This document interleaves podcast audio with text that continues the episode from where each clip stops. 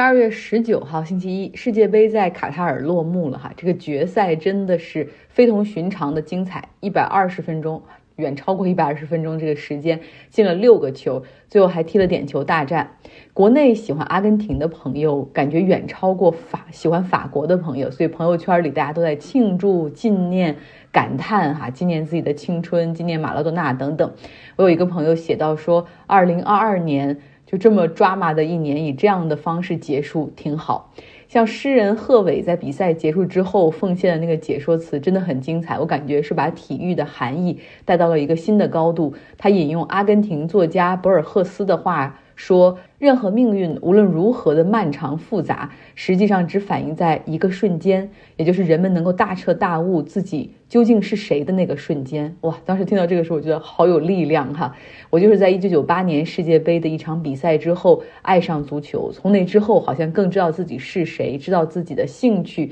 开始想要去看和了解这个世界，并且为之努力。所以，足球是可以改变命运的哈，它有这样的魅力。然后之后我就含着泪去吃了 brunch，呃，然后去那个店吃饭的人大部分也都是刚看完球，所有人都在聊法国，在聊阿根廷，在聊姆巴佩，在聊梅西。那回来之后看到颁奖典礼的照片，可能很多人和我有同样的问题，就是梅西举起大力神杯的时候，为什么会在他阿根廷蓝白队服的外面披了一层黑纱袍子？这和给他颁奖的卡塔尔的埃米尔哈近乎是同款，那种带着金边的黑纱袍哈。那这个叫做 best 在颁奖典礼之前呢，卡塔尔的埃米尔哈几乎是亲手给他披上的 best 它是阿拉伯文化中在特殊的情况下才会穿着的，比如说，比如说会是婚礼哈，那个里面的主角，或者是庆祝斋月拉玛丹结束的时候，皇室和神职人员才能穿的，是很高贵的衣服。所以有一些球迷感觉到这是无比的荣耀，相当于是梅西加冕球王，阿根廷加冕冠军哈，东道主为他的荣耀增添一份仪式感。那有些人则感觉到很反感，说认为这是阿根廷的夜晚，卡塔尔不应该把自己的文化符号强加给给阿根廷的庆祝，因为在历届的世界杯冠军颁奖典礼中，很少有东道主会把自己的文化符号、自己的服装给冠军哈给给弄上。呃，除了在墨西哥世界杯上，最后球王贝利是被东道主给了一顶这个墨西哥的大的草帽。不管怎么样，卡塔尔世界杯就这样结束了。大家也看到他们的 V V I P 包厢里面有很多名人。决赛不仅有法国总统马克龙，还有世界首富马斯克、特朗普的女婿，也就是他前的这个幕僚长库什纳。库什纳和中东的那些国家关系也比较好。那还有大家经常能够看到的大卫贝克汉姆。卡塔尔呢给贝克汉姆差不多一个近两千万美元的合同，让他来做世界杯期间的这个大使。不过这笔钱花的不怎么值，像这个据《纽约时报》写了一篇调查文章，哈，就是说卡塔尔方面呢，在世界杯期间让贝克汉姆和一些其他的足球名宿在多哈的海滨区参加一个球迷活动。贝克汉姆的团队永远都是那样，他可以同意出席，但是会有非常严格的条件。当时就给了两个附加条件：一是不得提前宣传他会出席；第二，现场不得有记者，就是不能通知记者前往，有球迷可以。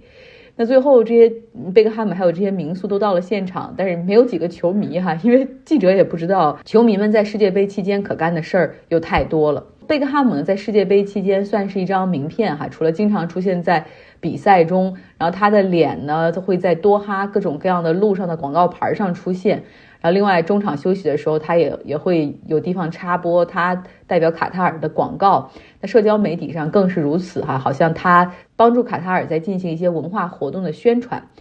但是呢，他却不会为卡塔尔在媒体前说任何的话，也不会针对卡塔尔的这个世界杯进行媒体的任何采访。在世界杯之前几个月，当时这卡塔尔世界杯的组委会在伦敦搞了一场活动，就来宣传卡塔尔国内的一些女性艺术家的一些作品，啊，等于说要中和一下外界对于卡塔尔歧视女性啊、什么 LGBT 的这种批评之声。贝克汉姆呢被邀请出席，他同意参加，但是有一个。重要的前提就是不能有任何的媒体在场。所以这就是卡塔尔这笔钱花的一个比较冤枉的地方哈。那另外呢，贝克汉姆在卡塔尔也显得比较高冷，比如说其他的足球的这种民宿都同住在一个文华东方酒店，但是贝克汉姆他的这个和他的团队却住在城市另一侧的希尔顿的公寓套房里面。然后每一次出行的时候，他都有自己的随行团队，然后搞得像这个王室出行一样隆重哈。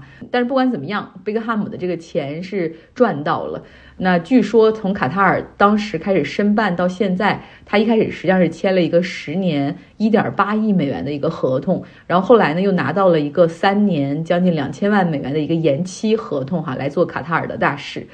呃，不知道卡塔尔自己事后是否会评估一下这个钱花的值不值？那世界杯结束了，我们的目光也要从卡塔尔转移到更应该被关注的地方哈，也就是乌克兰和俄罗斯。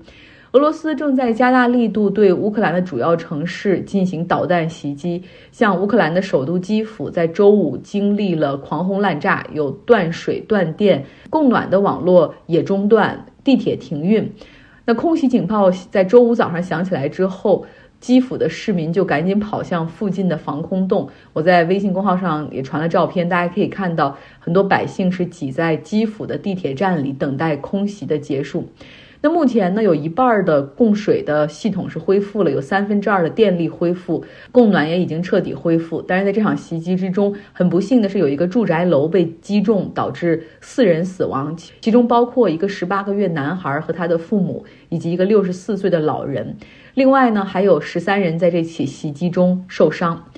这种狂轰滥炸，为什么死伤的情况不是很严重？好像这样的非常冷血的、残忍的问题，经常会在。评论区出现，呃，其实是因为乌克兰有防空导弹系统，所以大部分的导弹是可以被拦截的。但是你考虑到这个攻击的数量之多，所以哪怕它的拦截率是有百分之九十五，那剩下那百分之五的这种漏网的导弹，实际上也可以对基辅，就是五百万人生活的城市带造成很大的影响，会有平民遇难，还有他们的这个关键的基础设施建设会被毁。那这就是俄罗斯近期的策略哈，从十月末到现在，他们已经累积发射了超过一千枚的导弹。因为在东部和南部的地面进攻中，他们已经不占优势，不得不开始收缩，所以就用导弹和伊朗制造的无人机去袭击乌克兰的主要城市，然后对他们的水电暖的这些网络进行打击哈，然后。逼着百姓在冬天里面没有办法进行取暖，想让乌克兰去投降，或者是以这样的方式去压制他们。那在俄罗斯这一边呢？普京在周五的时候去到了特别，他们叫这个是特别军事行动哈，去到了这个地方特别军事行动的指挥部。普京和他的将军们商量了接下来的战争策略。那现在从北约和乌克兰这边，我我们看到的信息是，俄罗斯可能在酝酿明年初对乌克兰发起新一波的猛攻。可能会带来这个二十万的新增兵力，目标是再次拿下基辅。